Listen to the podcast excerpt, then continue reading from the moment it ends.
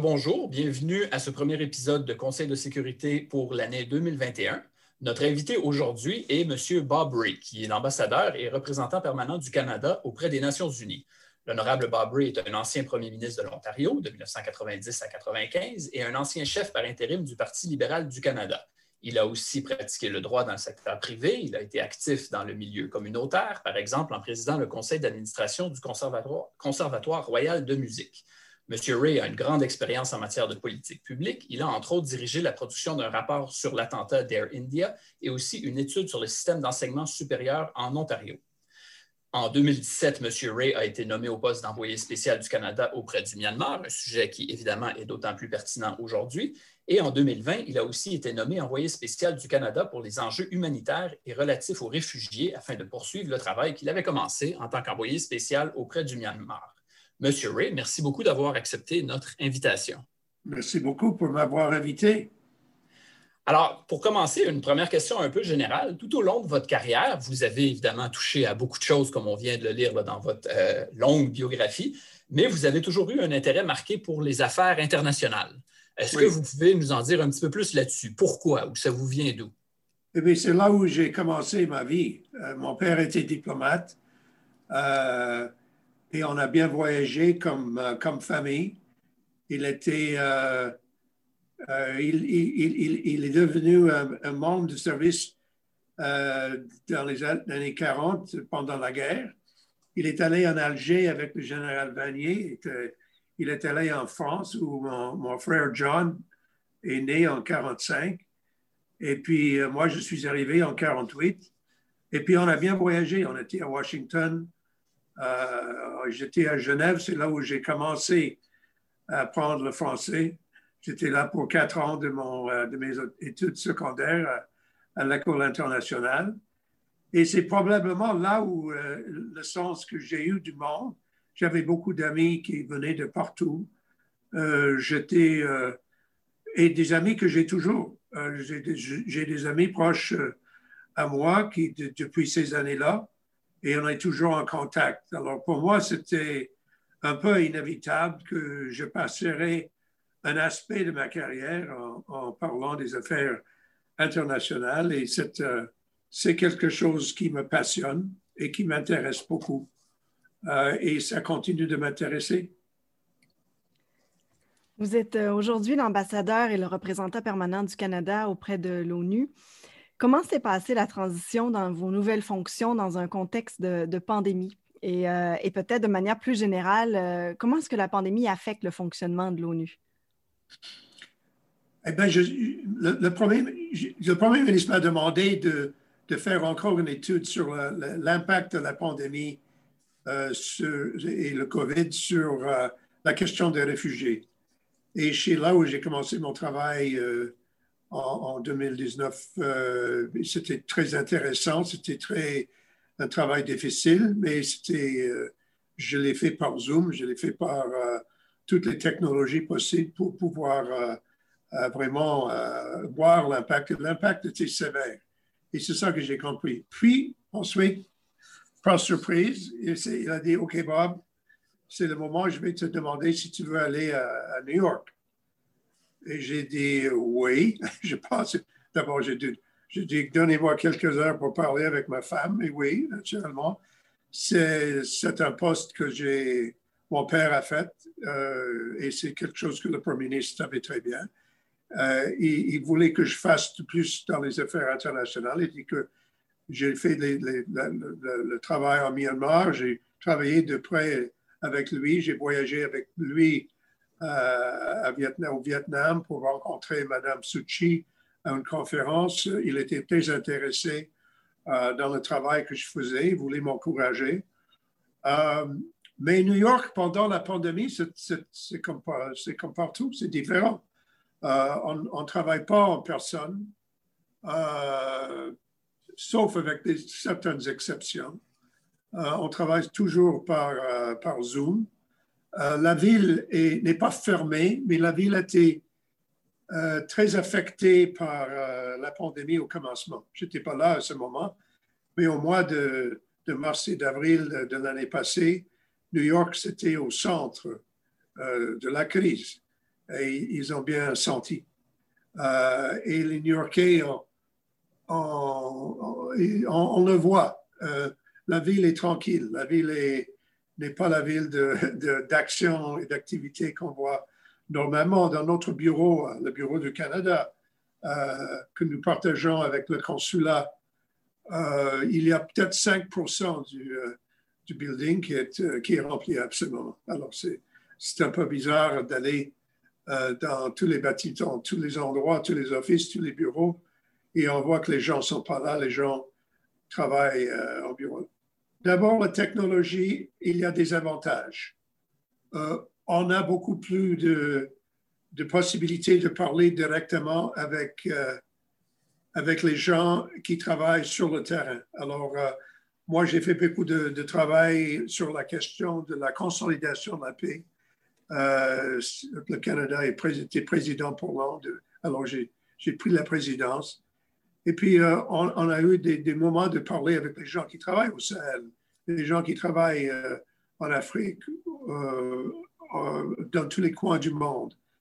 Et on, a, le, pouvoir de pouvoir en même temps, on fait des, réunions euh, par Zoom avec nos bureaux à Genève, nos bureaux à, Rome, à l'UNESCO pour parler de, les, équipes multilatéraux. On travaille ensemble. Alors, ça, c'est un avantage. Le désavantage, c'est qu'on ne voit pas les gens en personne. On n'a pas l'opportunité de vraiment parler moins publiquement. C'est difficile. Euh, et on a, la, on a la tendance de faire des discours quand on fait le Zoom. C'est un problème que j'ai maintenant. Je vais arrêter. Ben, justement, là-dessus, si on, si on pouvait parler un petit peu plus là, de, vos priorités pendant que vous allez être euh, à, New York pour le Canada, pouvez-vous nous, nous, nous, expliquer quels sont les, les, les, dossiers sur lesquels vous voulez le plus travailler? D'abord, c'est le COVID, c'est l'impact du COVID, l'impact mondial. Si, je ne sais pas si, si, Thomas, si tu me suis sur, euh, sur euh, mon, mon, Twitter, tu, sauras bien que c'est là où je commence chaque jour en parlant que nous voyons le COVID dans une, une, certaine myopie euh, au Canada et partout dans le monde. C'est une tendance qui est assez naturelle, mais c'est dangereux parce que le COVID, c'est un, un événement global. Ce n'est pas un événement national ou local ou même personnel. C'est un événement qui est surtout universel. Alors, le COVID, dans le sens de, la santé, l'économie, euh, les finances et euh, comment trouver, comment faire les investissements nécessaires pour sortir euh, de l'impact du COVID, parce que l'impact du COVID était, sévère. Deuxième, sur la question de la paix et des conflits. Alors, peacekeeping, peace building, comme on dit en anglais, euh, c'est là où on doit travailler et je, fais de mon mieux pour consolider nos efforts et pour parler au gouvernement Ottawa de les possibilités de ce qu'on peut faire. J'ai vu une réponse euh, positive de la part du gouvernement face à ces défis et ça, ça, toujours, ça va toujours. La question du changement climatique reste toujours primordial. C'est une priorité pour le secrétaire général. Euh, alors, pour nous, c'est une priorité. Alors, on discute le financement, euh, la mitigation, comment faire, comment assurer, comment donner assurance aux pays en voie de développement qui, ont été durement touchés, surtout les petits États euh, dans la Caraïbe ou dans le Pacifique où ils ont des problèmes très sévères. Alors, euh, voilà quelques Finalement, c'est la question de, l'ONU. Euh, c'est quelque chose au Canada est toujours intéressé. Le financement de l'ONU, l'organisation de l'ONU, comment est-ce qu'on peut aider l'organisation à faire mieux. Alors, euh, quand on considère ça, et finalement, naturellement, c'est la question des droits humains et la démocratie. nous sommes dans un peu, je dirais, une bataille à ce moment entre les pays plus autoritaires euh, et les pays qui sont, disons, plus démocratiques dans leur pensée. Et c'est une bataille qui est importante. Et euh, il y a beaucoup, euh, beaucoup d'États qui sont un peu entre les deux, mais on est en train de, vraiment voir et sur la scène internationale, c'est très important cette, cette bataille, parce que c'est clair que c'est une, une bataille. Si je peux faire juste un petit suivi là, sur la, question que vous, euh, le, deuxième point que vous avez souligné dans vos priorités, qui est celui de la paix, du maintien de la paix, de la construction de la paix, le peacekeeping, peace building. Est-ce que vous pouvez nous en dire un petit peu plus là-dessus? Euh, euh, donc, c'est une priorité pour vous, mais qu'est-ce que vous entendez faire dans la poursuite de cette priorité-là? Quelle place est-ce qu'il y a pour le Canada dans l'ONU d'aujourd'hui, dans le monde d'aujourd'hui, pour jouer dans ce, domaine-là? nous essayons, quand je dis nous, je dirais l'ONU, essaie de créer des institutions de prévention. Euh, on sait tout le monde que euh, les casse-bleus, ils vont, ils vont aller dans une situation où il y a des conflits, où il y a des, choses qui, ne marchent pas, et, il y a des conflits militaires et, et, sont très, très, très difficiles. Mais pour moi, la résolution des conflits, la prévention des conflits, et comment on utilise tous les pouvoirs de l'ONU dans le scène de, dans le, dans le scène de développement, où l'ONU est naturellement, ils ont, ils ont tous les budgets qui vont euh, au, développement. On a des, des opportunités dans l'éducation avec l'UNICEF. On a des capacités avec tous les organismes de, de l'ONU pour voir qu'est-ce qu'on peut faire pour euh, assurer que la maintien de la paix, mais aussi le, la prévention des conflits, la prévention des guerres. Ça reste au centre de la mission de l'ONU.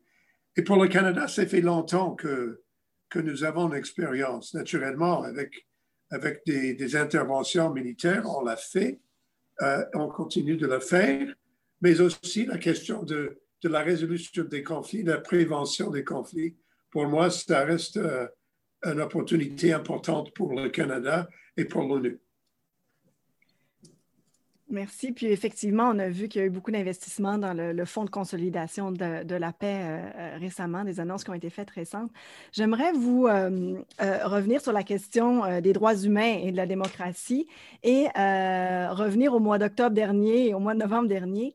Donc, au mois d'octobre en, 2020, un sous-comité des communes sortait un rapport accablant sur le traitement réservé par le gouvernement chinois aux Ouïghours, minorité musulmane. Et le rapport concluait à un génocide euh, évident.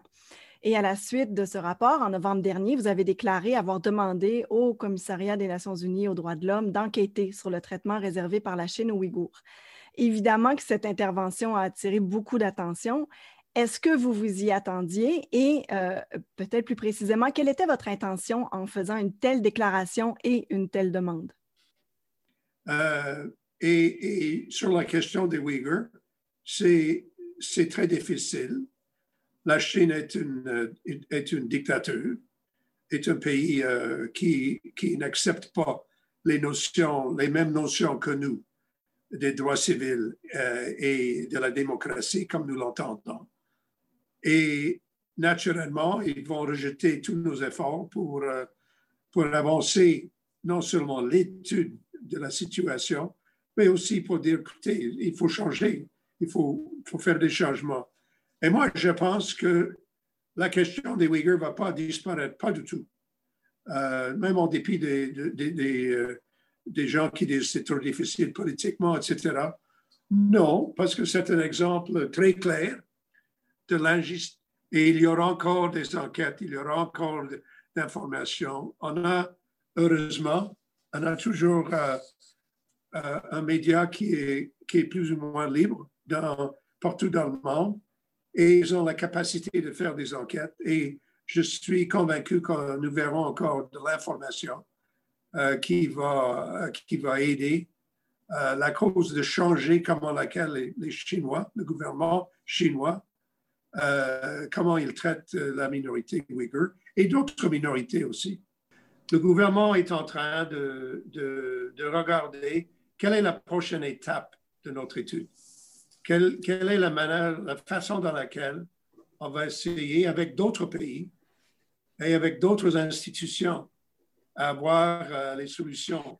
Mais ce que je, je pense est important, c'est que euh, le gouvernement a dit qu'il faut aller quelque part, il faut trouver une façon de faire encore des, enquêtes, il faut trouver des façons encore de, déterminer exactement ce qui s'est passé et ce qu'on peut faire. Mais euh, on ne va pas laisser tomber le ballon. Euh, si je, continue un petit peu sur la, quatrième priorité que vous avez mentionnée pour votre temps à l'ONU, qui est la question des droits de la personne, de la démocratie, tout ça, euh, si on essaie de rentrer un petit peu la variable des États-Unis dans ce, calcul-là pour le Canada, il y a une nouvelle administration à Washington qui est tout juste en train d'arriver en poste. Qu'est-ce que ça veut dire pour le Canada à l'ONU, pour vous, le fait qu'il y ait une nouvelle administration qui va voir les choses différemment? Est-ce que vous allez être capable de travailler de plus proche avec eux? Et aussi, euh, en deuxième partie de la question, est-ce qu'il y a un peu une méfiance que le Canada et le reste de la communauté internationale, ou en tout cas la communauté des démocraties, va ressentir face aux États-Unis? Parce que là, on, peut vraiment être... C'est légitime de craindre euh, que dans quatre ans, il y a un autre président comme Trump ou Trump lui-même qui pourrait revenir. Alors, comment, comment est-ce que tout ça, ça va affecter le, Canada à l'ONU? Je crois que naturellement, nous, voulons travailler euh, de près avec le gouvernement de monsieur, du président Biden. Et euh, les nominations qu'il a faites montrent, je pense, un, intérêt profond dans, dans les affaires de l'ONU, dans les affaires internationales. Et nous verrons, je crois, qu'une réponse euh, différente de la part du, président qu'on avait avec, euh, avec le président Trump. Mais euh, il faut dire clairement et il faut se souvenir qu'on parle surtout de nos valeurs et de nos intérêts.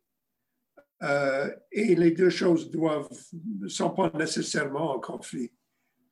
Et nous partageons des valeurs importantes avec beaucoup d'autres pays surtout les valeurs qui, parlent de, l'importance des droits humains euh, et de, comment on, va faire des avances pour avancer les, intérêts des femmes, les communautés autochtones à travers le monde, avancer les, droits des, anciens, les droits des enfants, la protection de tous ces droits qui sont tellement importants pour, euh, le Canada et qui nous touchent et nous avons des...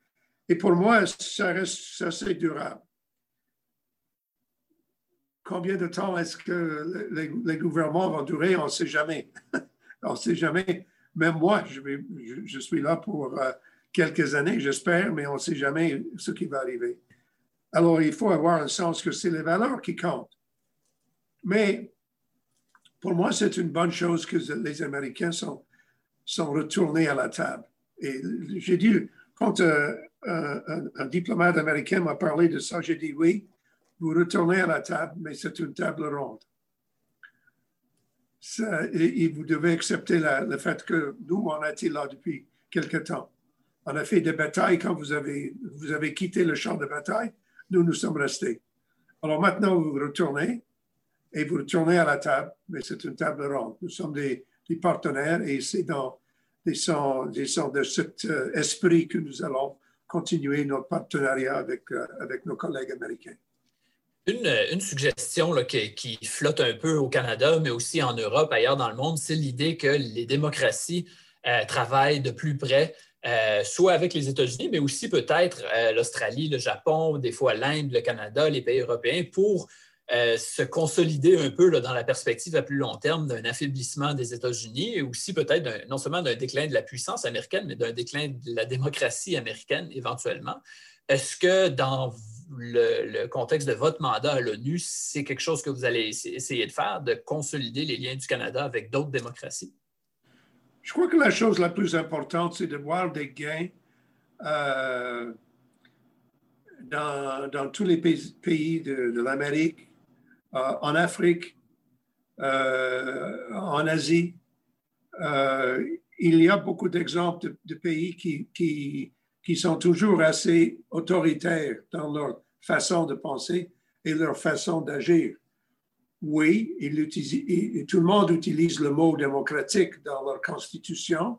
Comme vous savez, vous êtes, vous êtes un expert là-dessus. Vous savez très bien que beaucoup de gens utilisent le mot démocratique, mais qui n'ont rien à faire avec avec les idées essentielles de la démocratie, la protection de la personne, comment on respecte euh, euh, les lois, le droit, le droit fondamental. Euh, on voit par exemple, je vous donne un exemple, en, Myanmar, euh, les, militaires ont dit, nous, nous exerçons nos droits constitutionnels. Pourquoi? Parce qu'ils ont écrit la Constitution. Et c'est dans la Constitution que dit que si, l'armée n'est pas heureuse, l'armée peut faire quelque chose. Mais ça n'a rien à faire avec la démocratie normale, disons, où on a développé depuis des centaines d'années des normes démocratiques et, légales pour assurer euh, comment, comment est supposé de, respecter les, les, droits des personnes. On ne sait pas, naturellement, dans beaucoup de pays, la, la, démocratie est toujours une idée contestée, non seulement une idée contestée, mais une réalité contestée, pour beaucoup de raisons.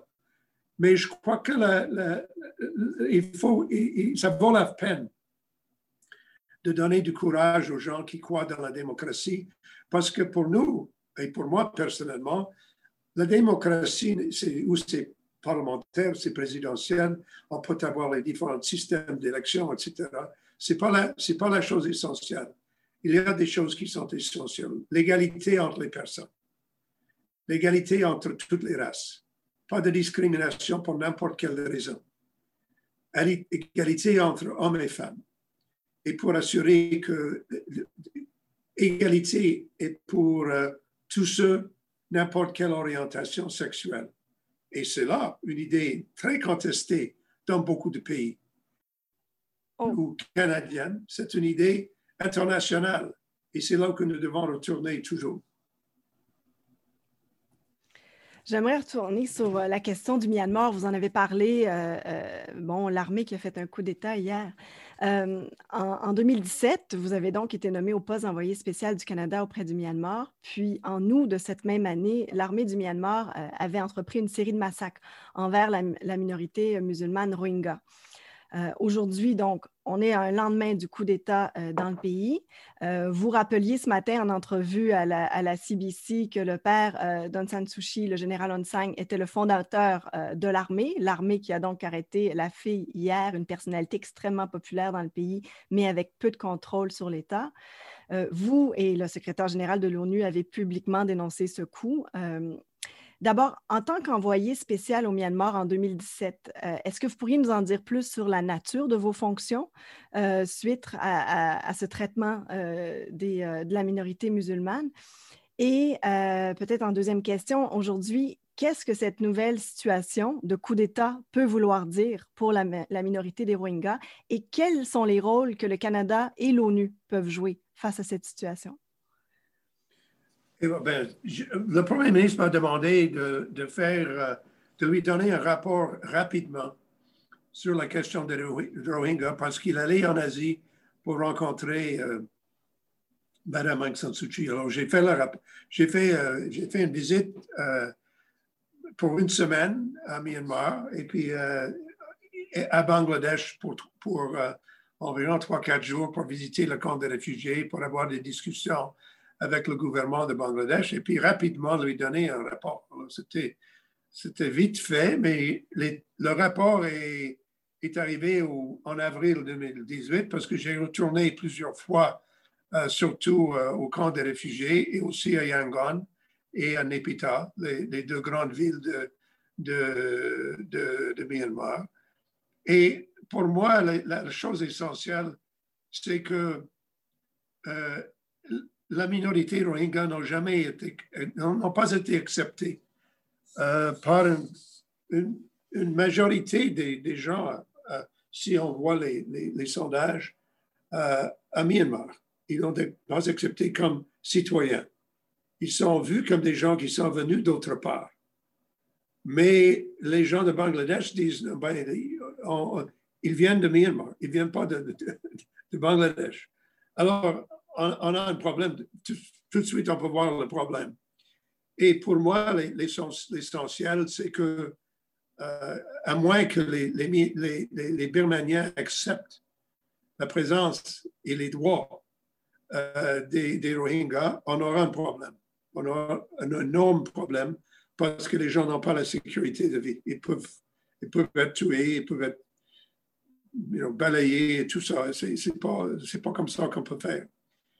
Alors, euh, j'ai écrit le rapport, j'ai parlé avec le Premier ministre, et puis je lui ai dit, écoutez, si on est sérieux, on doit prendre un rôle important en discutant la démocratie à Myanmar, comment affecter un changement dans la, situation, comment créer des conditions pour le retour des Rohingyas, comment établir la question de qui est responsable pour l'événement qui a sans doute eu lieu, où les gens ont été tués spécifiquement parce qu'ils étaient des Rohingyas. Et c'est ça que, que j'ai recommandé et c'est ça que le Canada continue de faire. Nous allons aller euh, pour euh, la Cour internationale de la justice. Nous travaillons avec euh, une commission à Genève pour voir ce qu'on peut faire pour avancer les droits humains. On travaille avec beaucoup d'autres pays, y inclut les Européens et d'autres, pour assurer que nos priorités, nos priorités sont prises sérieusement. Et puis, on continue de mettre la pression et de faire tout ce possible pour essayer de faire un changement à Myanmar. Mais le problème, c'est que le, Myanmar n'a pas vraiment, ils ont deux gouvernements, pas un, deux. Ils ont un gouvernement militaire et ils ont un gouvernement civil. Euh, Madame Aung San Suu Kyi est une, est une héros pour, euh, pour ses concitoyens, euh, mais effectivement, c'est l'armée qui est toujours en charge. Et c'est là que l'armée a dit non, on n'accepte pas qu'on nous met à côté parce que nous, c'est nous qui sommes, euh, les, gens en charge. Eh bien, pour moi, la question pour les jours à venir, et c'est une question que nous allons suivre de très près. Est-ce que la population est prête vraiment à accepter euh, une telle décision de la part de l'armée ou est-ce que la population est prête à résister? Est-ce que les voisins et les autres pays du monde sont prêts à répondre euh, au coup d'État ou est-ce qu'ils vont l'accepter? Et pour le Canada, la question de ne pas accepter, ça ne veut pas dire que nous quittons le pays. Ça veut dire que nous insistons sur des changements et on insiste sur la nécessité et s'il y a des mesures économiques ou d'autres parts qui, qui doivent avoir lieu, c'est seulement en compagnie avec des autres que ça pourrait avoir un certain impact. Même, savons très bien que le, pouvoir le plus important pour, pour le Myanmar, c'est la Chine. Ce n'est pas, pas le Canada et ce n'est même pas les États-Unis. C'est le gouvernement en Chine qui est là. Ils sont le voisin du, du, pays. Ils ont beaucoup plus d'influence que, que, nous à présent. Euh, après ou en plus de vos responsabilités comme envoyé spécial auprès du Myanmar, vous avez aussi été envoyé spécial pour euh, les enjeux humanitaires et relatifs aux réfugiés. Euh, vous avez touché brièvement à ça un peu plus tôt, mais pouvez-vous nous en dire un petit peu plus sur ce que vous avez fait dans le cadre de ces fonctions-là et de quelle façon est-ce que ça pourrait affecter votre travail à l'ONU maintenant que, vous y êtes? Oui, c'est une bonne question parce que je commence à, à travailler avec les gens ici et à Genève aussi sur la question des, réfugiés et le fait que la situation est devenue beaucoup plus grave dans les années récentes et que ça, la, pandémie va contribuer encore avec des problèmes, les problèmes de, migration, les problèmes de mouvement des populations et les problèmes d'intégration dans des pays où les, réfugiés ont été là depuis longtemps. Et écoutez, c'est un, travail pour toute une vie parce qu'on ne va pas régler la situation en, deux ans ou, même cinq ans. Ça va prendre un effort, mais il faut commencer à définir le problème. Et c'est que ça devient plus, difficile. Et que ça, va devenir même plus difficile en avenir parce que d'abord, on a la question des guerres civiles, des conflits, changement de climat, et si on considère euh, la situation, si on prend une carte, Thomas, dans, ta, tête, regardez une carte qui va, qui va d'Afghanistan et on va à l'est tout au long de l'Afrique, au Sahel, au Sénégal. Et vous avez là des milliards de population et des gens qui ont été en conflit en, en Irak, en Iran, en Syrie, au Moyen-Orient, au Sahel, partout des conflits, et vous avez des mouvements de population. Puis on voit une situation comme Venezuela, qui aurait pensé il y a dix ans qu'il y aurait 5 millions de personnes, 5 millions de réfugiés qui auraient quitté le Venezuela et qui maintenant touchent tous les, tous les pays, tous les pays en, voisin, Puis on voit le mouvement de population dans l'Amérique centrale, au Mexique, la réponse des Américains, etc. Il y a beaucoup d'exemples où ça devient une crise plus importante. Les conditions, euh, disons, les, institutions internationales sont pas, au moment présent, sont pas complètement capables de répondre aux problèmes. Et c'est là où nous devons commencer notre travail, en définissant encore le problème, en admettant que la situation n'était pas la même qu'elle était aux années 50, aux années 60 ou 70. On est dans une nouvelle situation il faut répondre plus rapidement et il faut essayer de faire face à ça. Si je peux euh, poser juste une dernière question avant de, vous laisser aller. Euh, à différents moments de votre carrière, autant du côté public que du côté privé, vous vous êtes intéressé aux questions des droits des Premières Nations au Canada, notamment en pratique privée dans les dernières années, vous avez, euh, vous avez travaillé sur ce sujet-là. Est-ce que c'est un sujet qui va vous intéresser, qui va être une priorité pour vous dans le contexte de votre nouveau poste à l'ONU? Oui, absolument. Effectivement, je viens d'avoir une réunion euh, que j'ai organisé avec mes collègues à Ottawa qui sont responsables dans les différents ministères pour les affaires autochtones et, notre ministère, ministère à GAC pour parler de, écoutez, ce n'est pas seulement un problème canadien, c'est une réalité euh, de tous les pays, de tous les pays d'Amérique, euh, avec nos voisins aux États-Unis, avec Australie, avec la Nouvelle-Zélande, etc. Et ça reste toujours une question importante pour les Autochtones du Canada parce qu'ils ils, voient le problème d'une façon internationale plutôt seulement que de façon nationale. Alors, c'est pour la déclaration des droits, euh, des, droits des personnes indigènes, ça, des peuples indigènes, ça, crée un sens qu'on doit faire encore, on doit faire plus. Alors, pour moi, ça reste une question très, très importante. Nous travaillons euh, pour euh, voir vraiment comment est-ce qu'on peut avancer la cause. Et vous avez parlé plutôt de l'administration de M. Biden. Je crois que le gouvernement de M. Biden va s'intéresser beaucoup plus. Mais les Mexicains sont intéressés parce que c'est, c'est la nature du de, Mexique. Ici, on voit la, géographie de l'Amérique, de tous, les, de tous les pays de l'Amérique du Sud, on voit la même chose. Et nous avons une bonne conversation qui doit avoir lieu avec nos collègues euh, australiens et nos collègues euh, qui, qui, ont qui ont les mêmes défis que nous avons chez nous. Alors, pour moi, l'ONU est un espace important pour discuter ces choses, pour faire des avances euh, et pour, pour, aider la cause. Alors oui, effectivement, je, je vais continuer mon travail là-dessus. Et euh, pour, euh, parler d'espace de discussion euh, et d'inspiration, j'aimerais terminer en soulignant que vous allez être conférencier d'honneur à la conférence des étudiants de premier cycle sur les études de sécurité euh, ce samedi, le 6 février. Donc, c'est une, c'est une conférence qui est destinée aux étudiants au baccalauréat qui s'intéressent à ces questions, la plus grande conférence du genre euh, au Canada. Et vous serez donc interviewé par deux étudiants en fin de baccalauréat en français et en anglais.